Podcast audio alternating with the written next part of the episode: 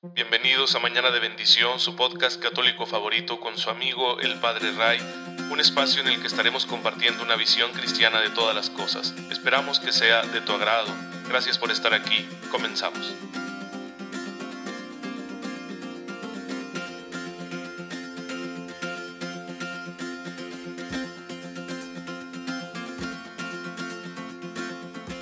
Buenos días, bienvenidos a su podcast católico favorito, Mañana de Bendición. Soy su amigo el Padre Ray.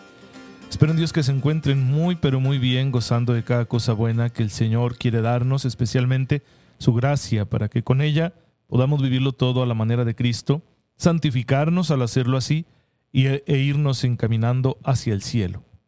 Porque esa es la gran meta de nuestras vidas, llegar a la patria celestial, a la gloria del Padre, donde nos está esperando el banquete de bodas del Cordero, ahí seremos plenamente felices. En esta vida podemos gozar de una cierta felicidad, pero nunca con la plenitud de la felicidad celestial. Así que vamos para allá, ese es nuestro destino, nuestro fin último. Y bueno, pues este humilde servicio de evangelización digital quiere ser como una ayudita, un empujoncito, para que ustedes y yo nos planteemos con seriedad este llamado que Dios nos está haciendo y que al asumirlo encontremos la respuesta a nuestra necesidad de vivir, eh, encontremos la satisfacción a nuestra necesidad de una vida con sentido. Pues eso es lo que Jesús da a todos los que creen en Él, un camino seguro que nos conduce a la vida eterna. Y ya muchos hermanos nuestros lo han logrado, grandes eh, personas virtuosas, y digo grandes porque dejaron trabajar la gracia y la gracia engrandece, pero no lo digo como si fueran una cosa distinta a lo que somos nosotros eran seres humanos que estaban afectados por debilidades y defectos eh, que ustedes y yo tenemos. Seres humanos comunes, ordinarios, a veces en medio de circunstancias muy complicadas, y sin embargo dejaron que la gracia actuara y ahora están en la gloria de Dios, intercediendo por nosotros para que también nosotros lleguemos a la meta. El día de hoy quiero contarles la vida de San José Cafaso, santo italiano, que nace un 15 de enero de 1811 y que desde joven va a tener como que un deseo, una inclinación hacia la vida religiosa. Así que se consagra al Señor en 1827 y será ordenado sacerdote en 1833. No eran tiempos fáciles para la iglesia. Eh, gran cantidad de cristianos eh, se habían alejado ya de la práctica religiosa en muchos países de Europa. También eh, imperaban algunas doctrinas eh, lejanas a la ortodoxia, como el jansenismo, que buscaba una especie de puritanismo extraño, ¿no? De, de no tener ninguna mancha así con mucho escrúpulo. Y, por ejemplo, para la comunión solo podías comulgar si estabas así completamente seguro de tu pureza, lo cual en el fondo era un acto de soberbia. Entonces, era un problema, no una herejía, una doctrina no católica.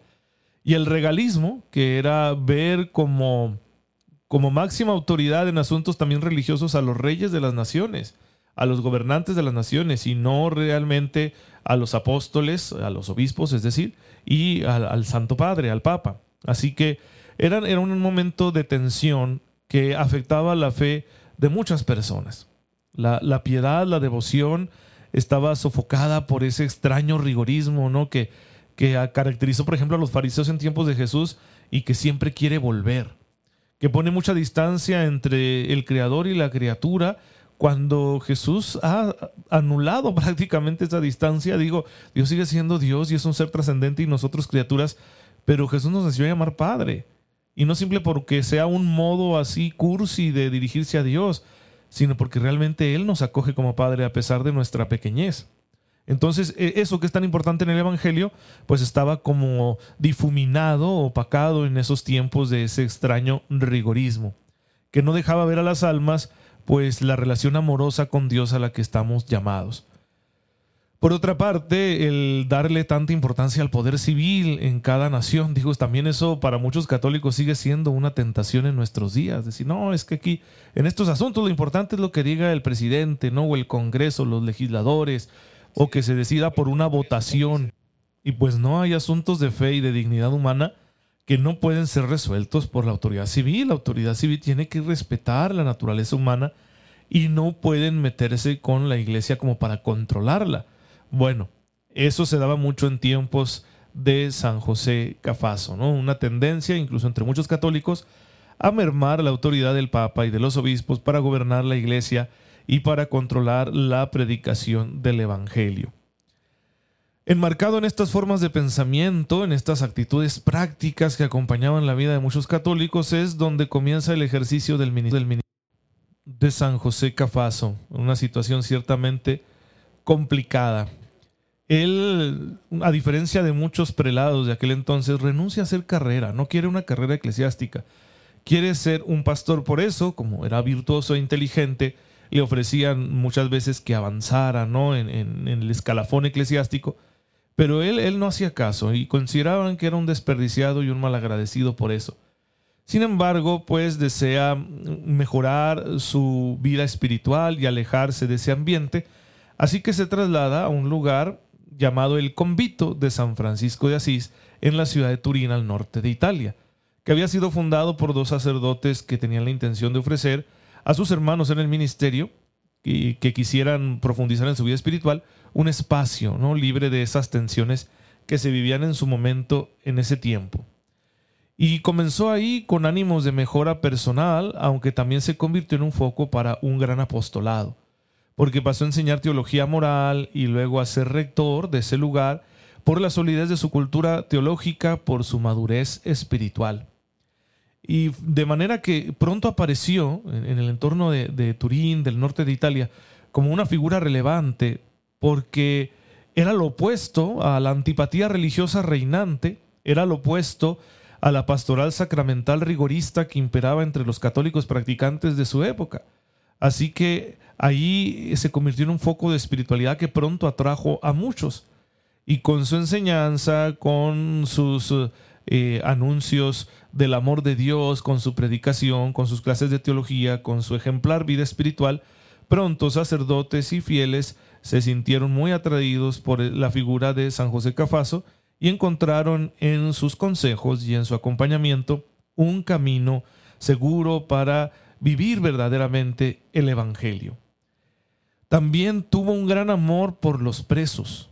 Así que pronto lo llamaron el padre de la horca, ¿no? Porque existía la pena capital en, aquella región de Italia, así que él asistía a los que estaban condenados a muerte y también a todos los que estaban presos les asistía espiritualmente, les llevaba el consuelo y jamás se desentendió de ellos. Pues dicen que San José Cafaso fue tan relevante en Italia que incluso su figura influyó, influyó, grandemente en Juan Bosco y en otros reformadores que vendrían posteriormente y que ayudarían mucho a una recuperación del auténtico espíritu católico entre los fieles italianos del siglo XIX. Y esto ayudaría mucho a, renovar la vitalidad de la iglesia porque también eh, San José Cafaso sentó las bases de lo que sería un apostolado con los jóvenes y con los niños, una manera de ayudarles a acercarse al Señor a través de procesos educativos de los cuales carecían especialmente las clases más bajas en aquel entonces, en los que se estaba dando apenas ese proceso de industrialización. Pues murió santamente el 23 de junio de 1860 y fue canonizado por el Papa Pío XII en 1947. Pues aquí tenemos el ejemplo de un gran hermano nuestro que, atendiendo el llamado del Señor, se dedicó a servir a las almas con un gran espíritu a pesar de las circunstancias adversas y así tenemos que hacerlo ustedes y yo. Encontrar la manera de servir al Señor, de no alejarnos de su presencia, de seguir con Él hasta los últimos días, dándole lo mejor de nuestra vida. Uno podría mirar la vida de este santo y decir, no hubo nada extraordinario, y es que lo que hace santo a alguien no es lo extraordinario, sino la manera extraordinaria de vivir lo ordinario. Él, en lugar de quejarse como tantos en su tiempo y como nos puede suceder hoy, por lo que iba mal en el mundo y la iglesia, él se dedicó a trabajar, para remediarlo aunque fuera un poco, confiando en que con la gracia de Dios algo podría hacer. Y eso es lo que nos toca a nosotros. Yo les confieso que no pocas veces me siento desanimado ante el panorama que vive la iglesia actualmente y me siento también impotente, ¿no? ante los profundos retos que tiene el mundo de hoy y de pronto me envuelvo en ese espíritu de queja y, quisiera refugiarme en mí mismo, atender ahí mis asuntos y dejar que el mundo ruede.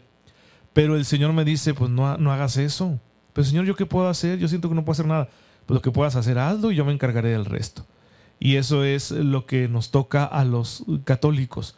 Si tú sientes que en tu conciencia hay ahí algo, ¿verdad?, que te está resonando con el ejemplo de San, San José Cafaso, pues tómalo por intercesor. Pídele que te ayude a discernir qué es lo que te toca hacer en este mundo tan convulsionado, tan confuso, y hacerlo, que ya Dios se encargará de sacar adelante a su iglesia, porque siempre lo ha hecho así y nosotros no debemos desesperar. Pues bien, hermanos, espero que esta figura de San José Cafaso nos inspire a todos a plantearnos con seriedad este llamado que Dios nos hace a la santidad.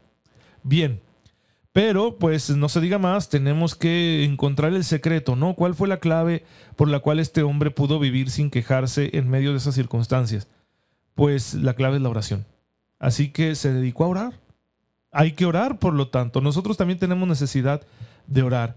Y por eso la iglesia nos insistirá, y en el catecismo ahí queda recogido, que la oración es vital para el cristiano.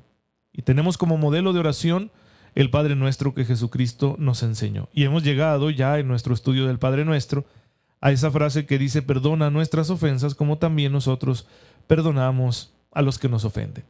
Dice el catecismo en el número 2842, este cómo no es el único en la enseñanza de Jesús.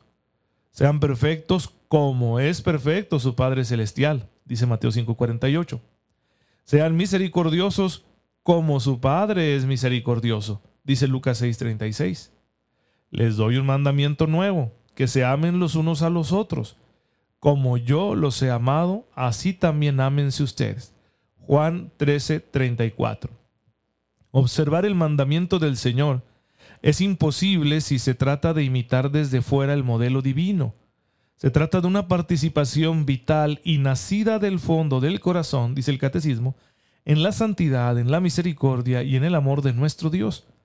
Todas estas indicaciones condicionales que Jesucristo nuestro Señor promulgó y que los evangelistas han dejado constancia de ello en los evangelios, son mandamientos, son una verdadera ley pero no una ley a imitarse de forma exterior como lo hacían los fariseos con la ley de Moisés, no, no caer en ese error del exteriorismo, sino que tiene que ser imitada desde el fondo, desde lo más profundo de nuestro ser, de manera que con la gracia de Dios obtengamos una verdadera participación en el modo de ser de Dios.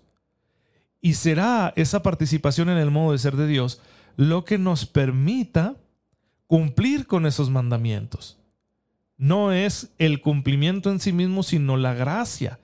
Cumplir esos mandamientos de Jesucristo nuestro Señor es fruto de la acción de la gracia en nuestro corazón. Hay que reproducir el ser de Dios en nosotros. Dios nos hizo a su imagen y semejanza y Jesús ha venido a restaurar esa imagen y semejanza. Pero para ello tendremos que cooperar con el asentimiento de nuestra voluntad, dejando que la gracia trabaje en nuestra naturaleza, eh, con un cambio de mentalidad, para que al cumplir esos mandamientos nuevos nosotros lo estemos haciendo porque realmente estamos transparentando, reflejando la santidad, la misericordia y el amor de nuestro Dios. Todo esto será fruto del Espíritu Santo que habita en nosotros.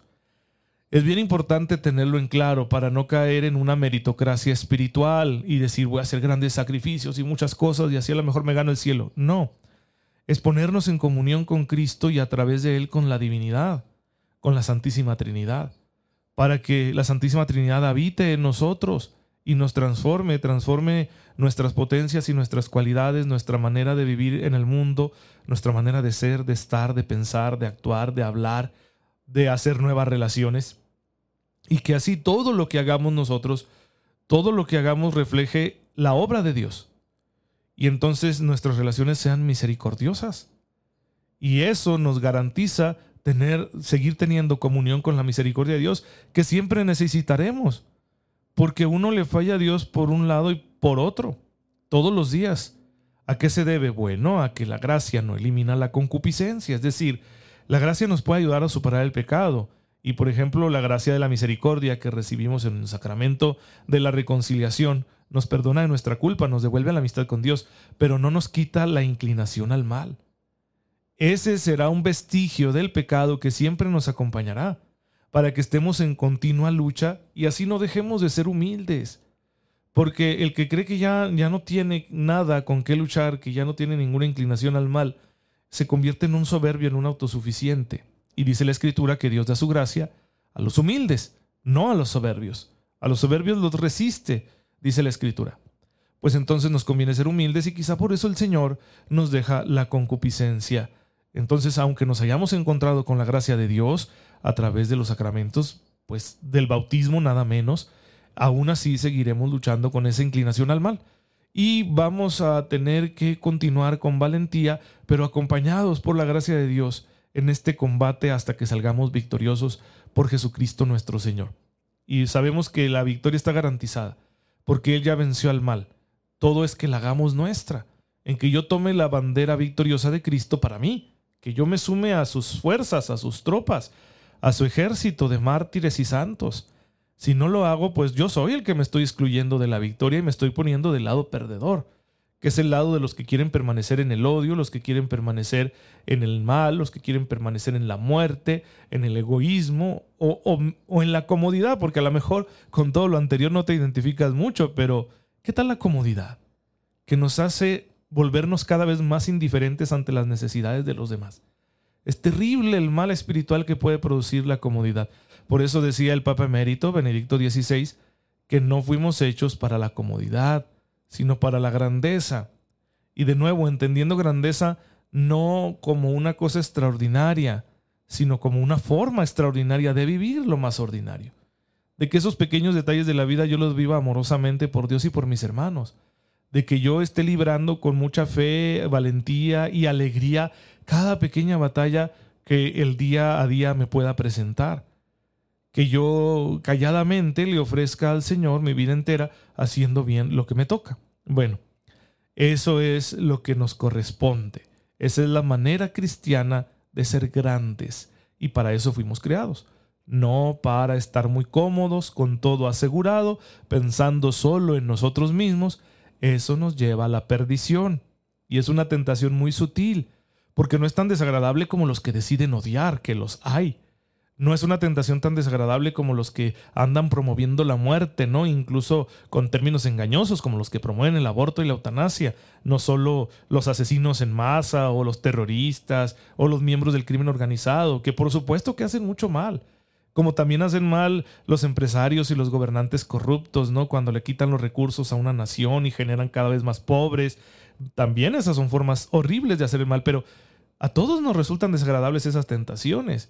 A lo mejor el católico de a pie, que es un fiel así sencillo, que no anda, ¿verdad?, con los poderosos, pues no se va a sentir tentado por eso, pero la comodidad sí nos va a tentar y puede matarnos espiritualmente. De forma que, apegados tanto a nuestra comodidad, dejemos de ocuparnos en las necesidades del prójimo. Dejemos de ser solidarios, dejemos de ser compañeros de vida de aquellos que están sufriendo y que son imagen de Cristo pues, y, nos puede pasar incluso en la familia, ¿eh? no te digo con el desconocido que te topas en la calle o con el que está del otro lado del mundo, en un país pobre, no, nos puede pasar con, con los de casa.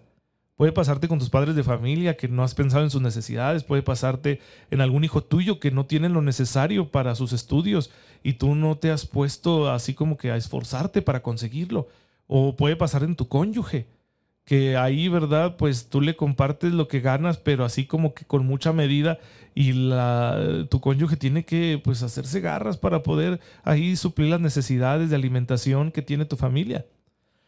Puede pasarte de tantas cosas por estar cómodo, porque prefiero primero mis gastos, yo quiero esto, este lujo, este gusto, uno tras otro, y, se forma una esclavitud terrible.